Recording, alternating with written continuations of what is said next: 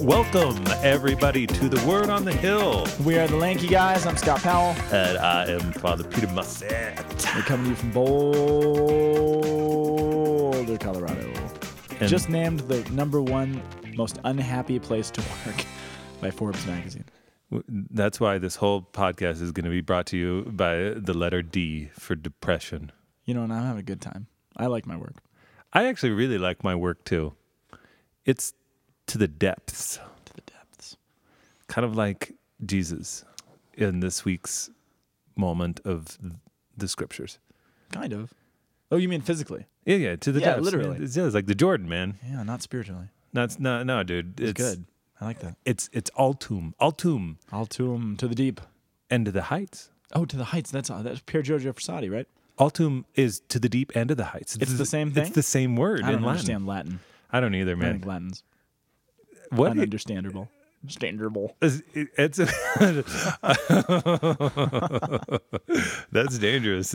Because uh, you're a Roman Catholic, man. This isn't. Yeah, know. You know that there's only one official translation of the scriptures. Yes, I know.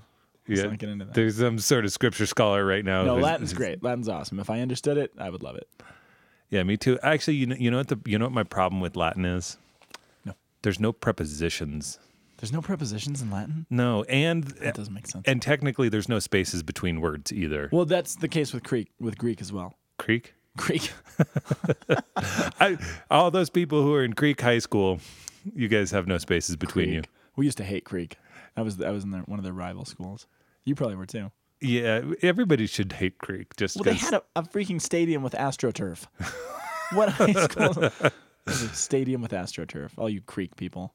I Who do uh, you think you are? I know somebody who's the jewelry teacher at Creek, and They, she's she's they have pretty a jewelry awesome. teacher.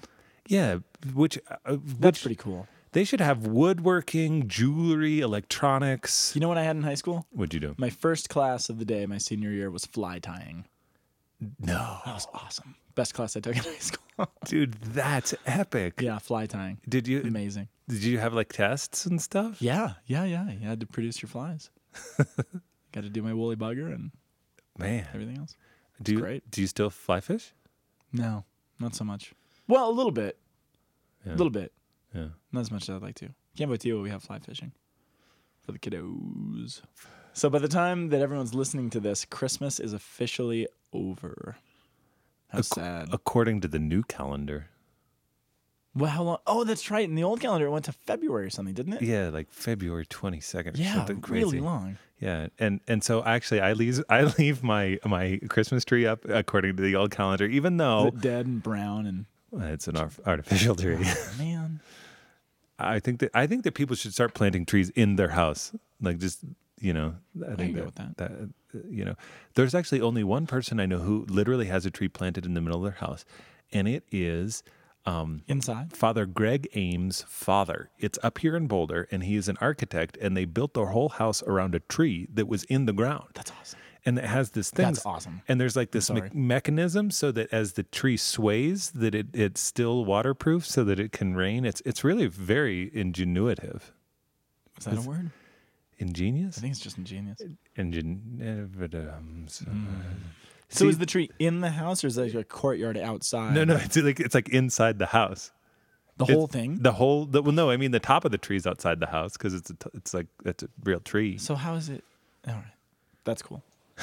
I guess I guess I'd have to see it to understand. Yeah, you can cut that out of the podcast. That No, it's cool. That's that's okay. We're always we're always we talk a lot, so you actually don't know how much we've actually cut up from this this podcast. You have no idea. Somebody came up to me and they said, you know, uh, Father, your podcast gets longer every. Did they say week." that? Yeah, they did. Oh, it's getting harder to edit every week, Yeah, it's because there's just too much good stuff. So eventually, or there's not enough pauses,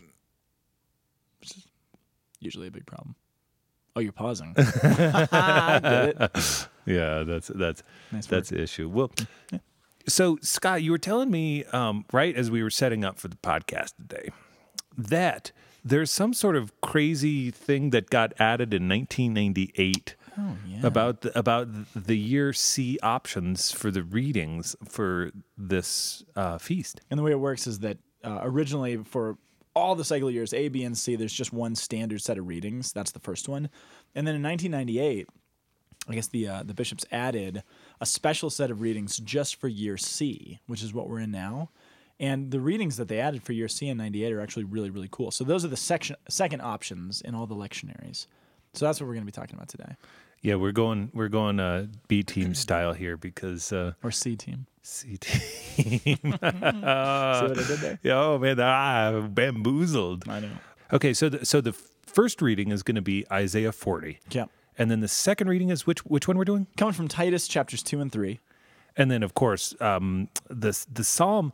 Are, we're, we going to deal with the Psalm today? Yeah, I'd love to say a little bit about the psalm. We don't talk about the psalm enough, and uh, the psalm is sweet this week. It's really cool. I, I had to do a little bit of digging, but I found some cool stuff. Psalm 104. And then of course we're going to be dealing with Luke chapter three Luke because what what is a physician. he's a physician, he's an iconographer, That's right. a general gospel writer. I mean, like when I meet Luke in heaven, I'm really looking forward to being like, dude, you were the first Renaissance man way before the Renaissance happened. He was a cool guy. He was the only non-Jew to write a book in the New Testament. The only one. Oh, Yeah. so I he was think that, Gentile. Um, the Gentile so- physician. is that where we get the term Gentileman? Oh, that one's really ugly. I don't even have anything to say to you. Okay, let's do, let's jump in. Let's jump right, in let's jump in. because because it's a feast of the baptism of the Lord. So Baptism. Ah. so they're, so they're all connected, but they're oh they're cool. So a little bit on Isaiah 40. I love Isaiah. I think Isaiah is great. So Isaiah sometimes has been called by some of the fathers of the church and the saints and stuff. They call it the fifth gospel. Have you ever heard that? no, but it makes sense. I, I was because I was talking to somebody the other day, and I was like, man, this guy saw everything. Everything.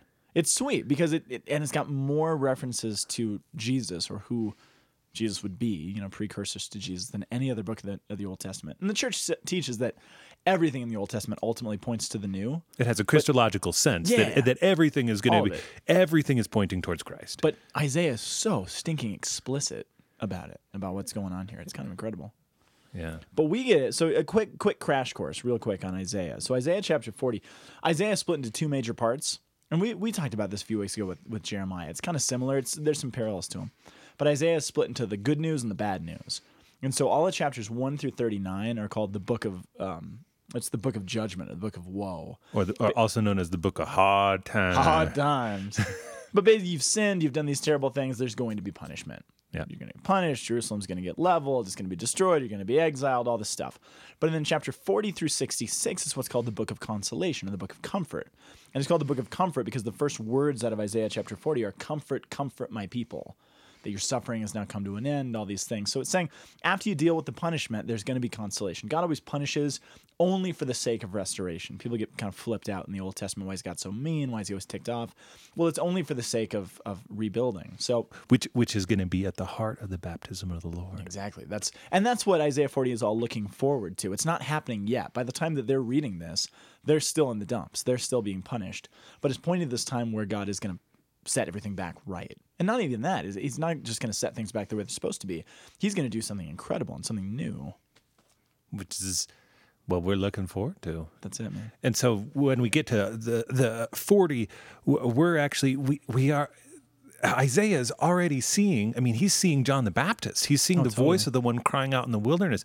I wonder I mean like I wonder sometimes like did he receive this as a word? Did he see it as a vision? What like Isaiah. yeah, how did this guy, I mean, like, what kind of spirit, what kind of spiritual life did Isaiah have to be able to have such a clear view of the truth of the of eternity? Because he's because he's witnessing eternal moments. Yeah. And uh, and so that that's where I mean, like, he is in the desert. He sees what's about to happen. You know what's kind of cool about Isaiah? There's this passage really early on in Isaiah. It's Isaiah 6, is that right? And there's this scene. So in Yes. the beginning of the book, right before he's about to give all the bad news, there's that great scene, right, where he's caught up. It says he's caught up in a vision and he's he's finds himself in the throne room of God. So he's so he's seeing. So I don't know how all this stuff got conveyed to him, but at least at one point he's actually looking at God face to face. He's in the throne, and it's that scene where he's like, "Oh my gosh, I shouldn't be here. I'm not worthy." And so the angel Mm-hmm. comes and takes that burning coal and touches to it. By the way, I always I always love to point this out. So the, remember that scene? So he's up in the throne room of God. Yeah. He says, "I shouldn't be here. I'm a," he says, "I'm a man of unclean lips, and I dwell in the midst of a people of unclean lips." And so he says, "We're dirty. We're a dirty people." And I, I also love that Isaiah's whole point of view. Isaiah is one of the holiest guys of his time, maybe the. Yeah. He's the one that God chose to do this stuff Yes. but he associates himself with his people. And there's something kind of beautiful about that because he's holy. He, he could be like, you know what, all these other people, they're all they're all screwed. They're, they're trash. they're awful. But I'm I alone, you know, I'm the holy one. But here he is in the throne room of God. He's like, no, no, I'm not worthy to be here. Why? Because I'm in the midst of a people who are unclean. My family is struggling with this sin. So if they're struggling, then I'm with them. Unfortunately, and that's kind of beautiful. It's beautiful, and it's it's actually again even that spirit points towards Christ. Who? Oh yeah, yeah, yeah, Who exactly. we're called Christians. He identifies himself with us. Yeah, totally. In, uh, on a f- crazy and fundamental level. So as we're seeing, what is Christ going to do? But enter into that. Totally. Well, and check this out. So there he is in the throne room. He says, I'm, I have unclean lips. So what happens?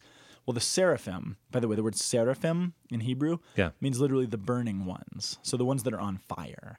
And so it's believed that the seraphim are the ones that are closest to God, to God's consuming fire, love. So they're, they're actually on fire. So here's this angel that's on fire. It's going to go get a burning coal, Yeah. but he has to use tongs to pick it up. And I always laugh at that. Why does, why does the angel that's on fire have to use tongs to take the coal out of the barbecue? I don't know, but he does. He gets this coal out of the barbecue grill. He brings it over Isaiah and he t- and he touches it to his lips. And then all of a sudden he says, You're cleansed. i it's done. But what I love about that, so again, from the very beginning of this book, right before he's going to give the bad news, here's this guy who says, No, this is my problem. This is our sin. So he goes, I mean, having a burning hot coal touched to your lips would probably hurt Messy, me, me, mess you up pretty bad. It would. So he has to go through suffering in order to be cleansed of his and his people's sin. It's this little, really small glimpse into, again, like you said, what Jesus is ultimately going to do. This tiny little suffering. Well, it's not probably tiny for him, but this suffering that's going to lead to redemption. And all of a sudden, then, then he's worthy to be in the throne of God. I think it's funny that uh, I, I mean I, I really am just bringing up the baptism of the Lord consistently because uh, So I keep talking about other stuff. no no it's, No, I'm just kidding. it's like to go right to the heart of this because it's so rich Mm. that I see Jesus going down into the river because water touches all things. Water is the essence of life. It goes from the heavens down to the earth, and Yeah. those things that are not touched by water are lifeless. Yeah, they're dead. And so Jesus going into the depths of the water, flowing into the deepest of the earth, he is in essence touching the entirety of life. And and by that water which has uh, uh, been ex- experienced all things, he's taking up all the entire suffering of life in the world. And he he's he's actually uh, taking on the suffering. Yeah. That, He's- which is awesome. He's the sponge. But check it out. What you said, what you just said, is that whatever, whatever doesn't have water touch it is dead. It's lifeless, right? So in the beginning of this reading from Isaiah, and then mm-hmm. again in the Luke's gospel, talking about John the Baptist, where are we geographically? We're in the desert. We're in the wilderness. We're in the place where it's dry, where we're parched, and that's where they're waiting and crying out and saying, "When's he going to come?" Because there's no water. It's dead. There's death. And I just think it's ah. interesting having heard you said that. That's where that's where the setting is this week. Before the baptism, they're in the wilderness, where it's dry, as they're waiting out. That's really and, cool. and they're crying out Yeah, in the place of dryness. Yeah, exactly. The one, the voice crying out in the wilderness, makes straight the path of the Lord. Oh, totally. So it's cool. There's a great quote from uh, his name is Saint Maximus of Turin, and he talked about that question: Why did Jesus have to be baptized? You know, he doesn't need to be cleansed of the water, and it goes to exactly what you were just saying. And I'll I'll just read it because I'm not gonna I'll I'll blow it if I try to paraphrase it. But he said the Lord Jesus came to baptism and he willed to, to have his holy body washed with water. And so somebody could say, why who is he, why is he who is holy? Why does he want to be baptized? Listen then. Christ is baptized not so that he may be sanctified in the waters, but that he may himself sanctify the waters and purify by his own purification the streams he touches. For when the Savior is washed, then all water is cleansed for our baptism, and all water is purified. So Jesus doesn't go into the water so that the water can purify him. He goes into the water so that water then, in its very essence, changes by its nature and it becomes something fitting to purify us. Yeah. And then it can reach all those dry. It is the places. best Brita filter ever made. Best Brita filter. It's the spiritual Brita. Okay, now that's I know. so profound. and then I gotta go. so, that's so profane. It's so profane. No. Well, and that's why when we're when we're living in Isaiah 40 and we're pointing towards the baptism, we're living in this boundary zone from punishment into life. Yeah, this is right in the middle. And, and that's perfect, though, because that's what's happening in the book, isn't it? Isaiah 1 through 39 is all about punishment. Isaiah 40 through 66 is all about restoration. So we're smack in the middle. We're right in the middle. We're right in the desert as we're waiting. We're looking back one way, and then we're looking forward to another way. So that's a, that's a really cool way to look at it, which is kind of true liturgically, isn't it? We just finished Christmas.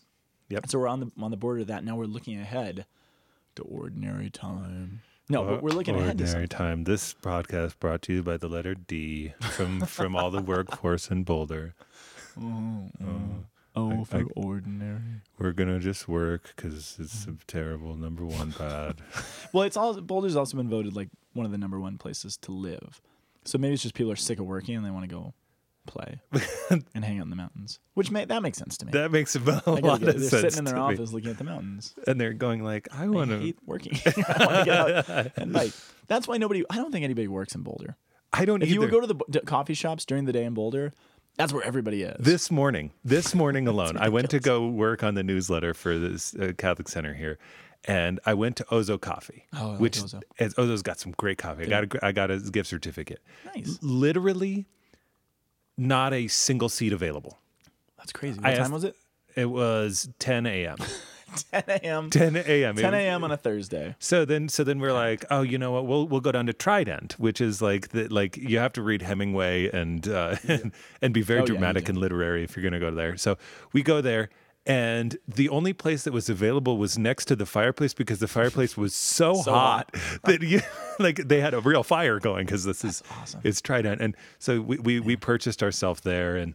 And uh, and then we saw somebody else, and then we had a discussion about a, a parishioner. I saw him on the street as we were going back to our car. Because and- they're not working either. and they're just not working either. And they're like, so we had uh, uh, literally a conversation about how busy and the the intellectual character and like sociological character of each of the coffee houses, but nobody works. I mean, literally, and Ozo's huge. Yeah, it is. Trident isn't that big, but it's packed.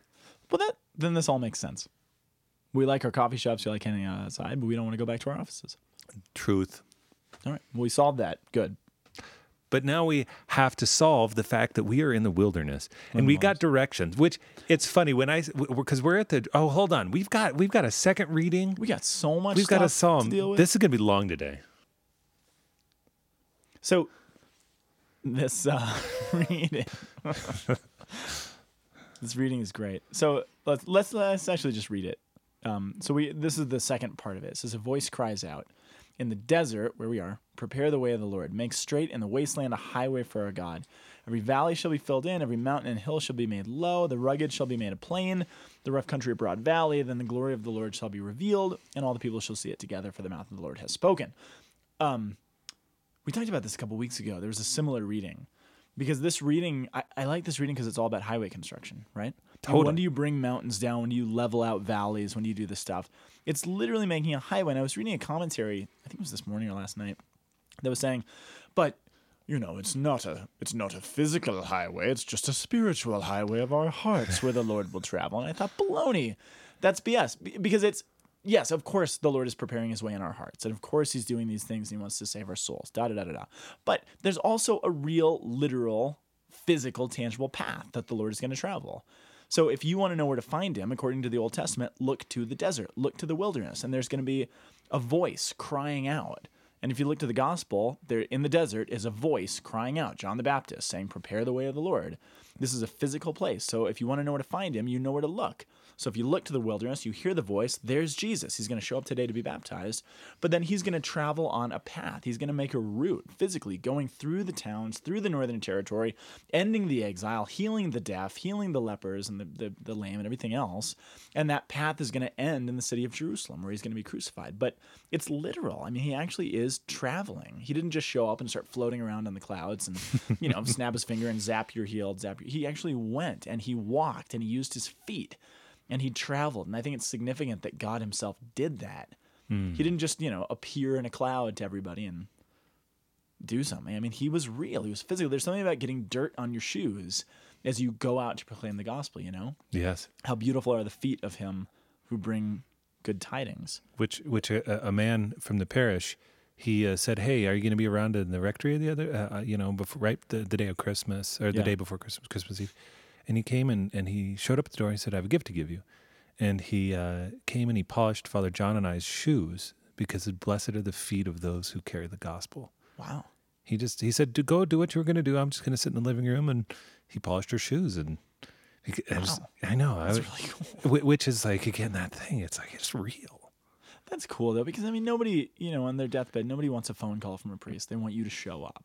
You know, they want, uh, which is just, which is a no-brainer. But I don't know. I get, I get kind of down on the over spiritualization of things. Yes. I mean, the spiritual life is profound. That's where we should be, but we should also be in the physical life, and we should actually be physically meeting this guy. It was good, beautiful that he polished your shoes so that you could physically do these things. yes. So I was just bummed out by that commentary, which I it was one I usually really really love. And he's like, but it's not literal; it's only a spiritual thing.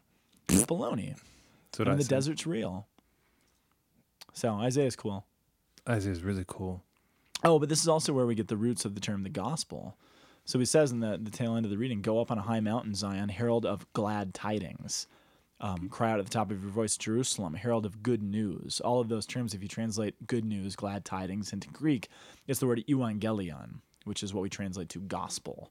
So the word gospel literally just means good news. Caesar claimed a gospel. He said, "Hey, when Caesar was born, this is the gospel message. It was the evangelion." And hmm. now this this term is changing. It was actually a political term by Jesus' time. Hmm. And Caesar had little plaques written on different parts of the empire that talked about his birthday being the day of evangelion, the day of the day of the good tidings. Oh. And so the gospel writers are totally flipping that on its head. Like that's not the real king. That's not the good news. That's not the gospel. Jesus is the gospel and his birth. So it's it's kind of a cool uh, root of all this stuff back in Isaiah. Which brings us. To the psalm. Let psalm- us sing. So we don't usually talk about the Psalms. I just want to say something real quick about the Psalms because I was reading up on it today. In the uh, it's Psalm 104, and I was reading this book. It was uh, it's a commentary by an Eastern Orthodox guy, and he began his little commentary on Psalm 104, saying that in the Eastern tradition of the Orthodox Church, they begin their Vesper, so their evening prayer, with this psalm, because it talks about all these things. It talks about you, you made the moon. Um, to mark the seasons, the sun goes down for its setting. You made the darkness, so it has all this imagery of of night, of Yeah. darkness. But then he said that in the rule of Saint Benedict, here in the Catholic tradition in the West, the rule of Saint Benedict always prayed this same psalm first thing in the morning. It was their morning prayer because it talks about the sun rises and the lions gather together, man goes forth to its work, he labors till evening. And so I was reading that and I was like, wow, that's that's kind of cool. So this reading this psalm kind of encompasses all from morning till evening. And Oh. it's it's a very it's a it's a psalm all about creation. God creates all these things. He created the morning, he creates the night. the heavens like a tent cloth. Yeah, exactly. And what's Jesus going to be doing in the gospel? Well, he's ushering in the new creation, both through his incarnation, but also through his baptism. And it says, you know, we read in the New Testament, whenever we are baptized, we are a new creation. If we're in Christ, you know, there's one translation. I think it's, I think it's uh, Second Corinthians. I think that's where the line is that says, anyone who is in Christ is a new creation. Yes. Is that Second Corinthians? I don't know. and something like that. But I read a translation. I don't I don't know if I buy this translation of the Greek, but some guy was trying to make the case that in the Greek you could actually read it any if anyone is in Christ, new creation. Just simply comment and and that you could actually grammatically remove the he is a so that literally whenever someone is in Christ, the new creation is actually present. Then the new creation meaning everything, that person himself, but also the mm. whole world around us. New mm-hmm. creation is bursting forth into the world. If you're in Christ, which is just kind of a cool image because then that's what this psalm is all about. It's all about God creating these things from the beginning and the end. The church prays it. It's you know the psalmist literally meditates on the days of creation, and it's uh, it, it the last thing I'll say about it. It has this great sense of of uh, considering the the a cooperation between the natural order of what God created and the work of man. So God created these things in this order. So then we go forth to do our work in the most ah. unhappy workplace in the country, in Boulder. But you know, but Yeah. there should be this.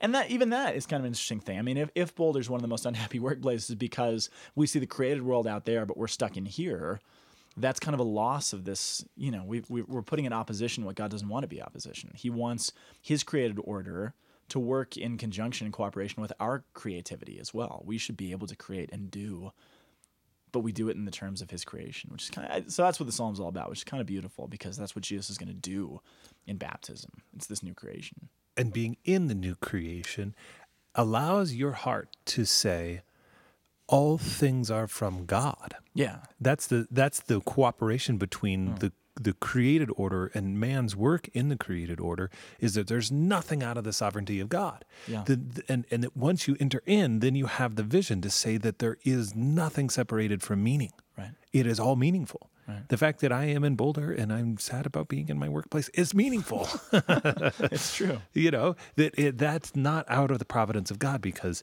well this is what I know as well is that we must be emptied to be filled with the Lord That's true. Very true. which gets us to this wonderful uh, reading of Titus Timothy Titus. To- Titus. Titus. Titus. Oh, which is uh, which is actually if you uh, if you look at uh, uh, Titus two, um, you, what you're going to discover there is uh, it's part of it is the new translation that we use in the liturgy itself um, that says. Um, uh,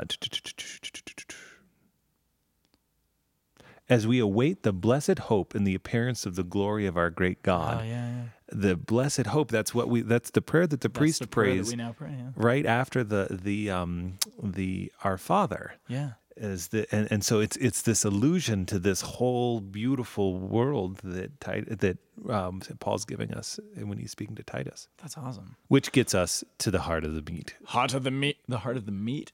Is that what you just said? I I did say that. I, No, I just own it. I if you said it, Yeah, I did go it. I did it. yeah. That's the that's the it's the heart, of, of the heart of the meat. yeah, I, can't, I can't. I can't take it. So Luke is interesting because here's the deal. What, and this is this happens so often, and the church puts way too much faith in us. Sometimes she should, because the connection to the Old Testament to the to the first reading is so profound, but it's in a section that we actually don't get in the gospel. So we get, you know, right before the gospel reading that we get, um, you get the section about John the Baptist being the voice in the wilderness, crying out, saying, Prepare the Lord. We don't get that in the gospel. It's there, but it's right before the section we read. And then we jump into so it, it's like an ongoing storyline. We get pieces of it from Isaiah, we get, you know, the rest of it from the gospel, and it kind of goes off.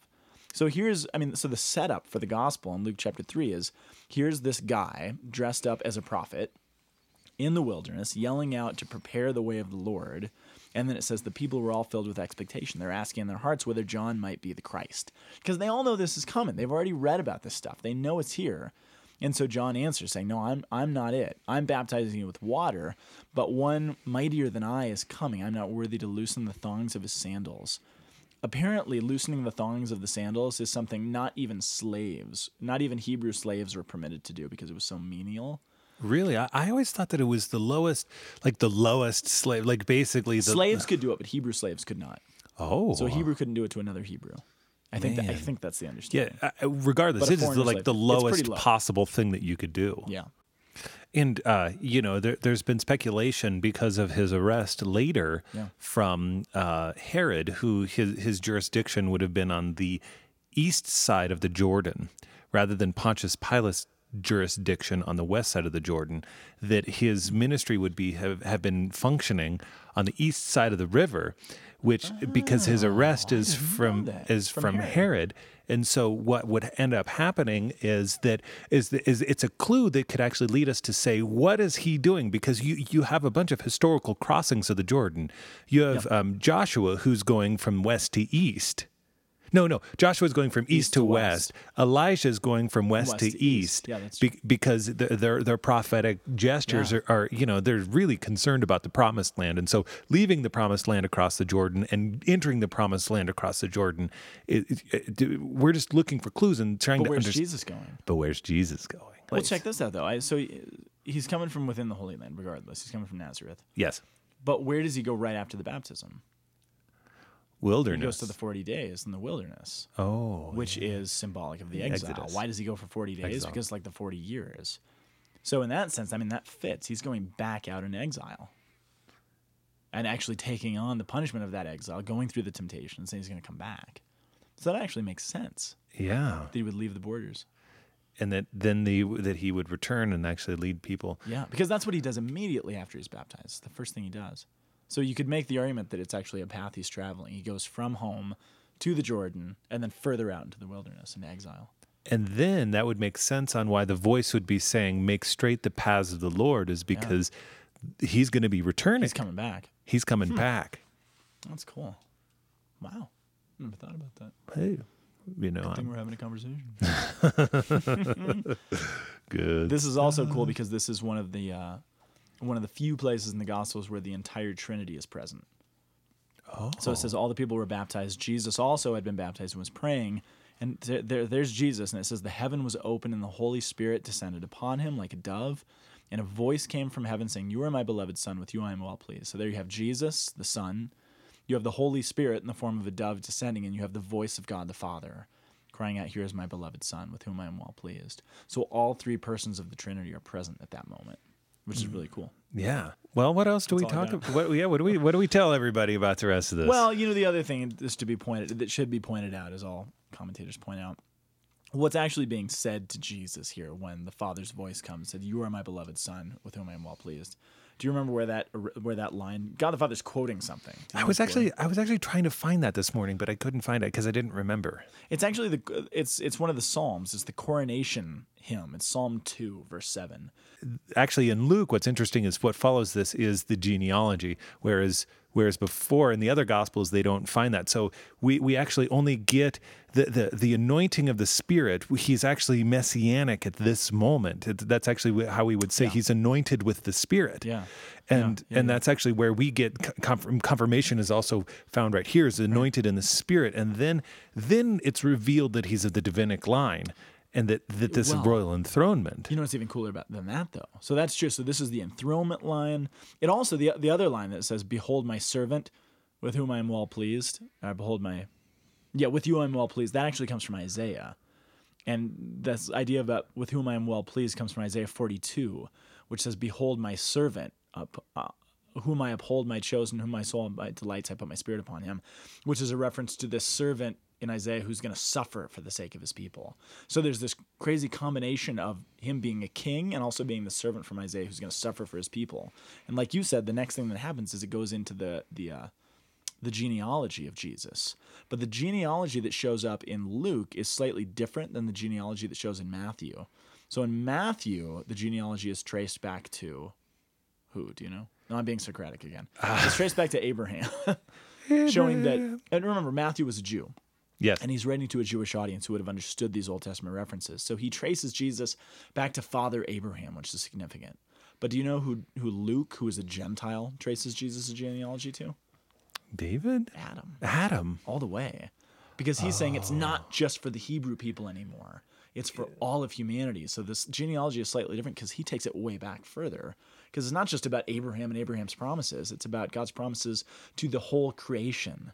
Because mm. now we have a new creation. So God's going back to the covenant that He made, not with Moses, not with Abraham, not just with David, but the covenant He made with Adam and Eve when He created everything, and He's restoring that, which is way bigger than anybody else dreamed God was actually going to do. which is why it's in the Jordan, which plunges into the depths, the Yeah. lowest point on earth. Right. It, it goes from the heights, the altum, the the heights and the depths. Yeah. That it goes all the way back and all the way forward. That this is the total descent, the the descent of Christ into all things. Totally. Well, I think that's a pretty good place to end. That's a pretty good podcast. Yeah, you guys are awesome. Thanks for listening. Tell your friends, tell your family, tell your dogs, When enemies. you make the sign of peace to each other in mass. yeah. No, don't. Like guys. Like guys. Just, just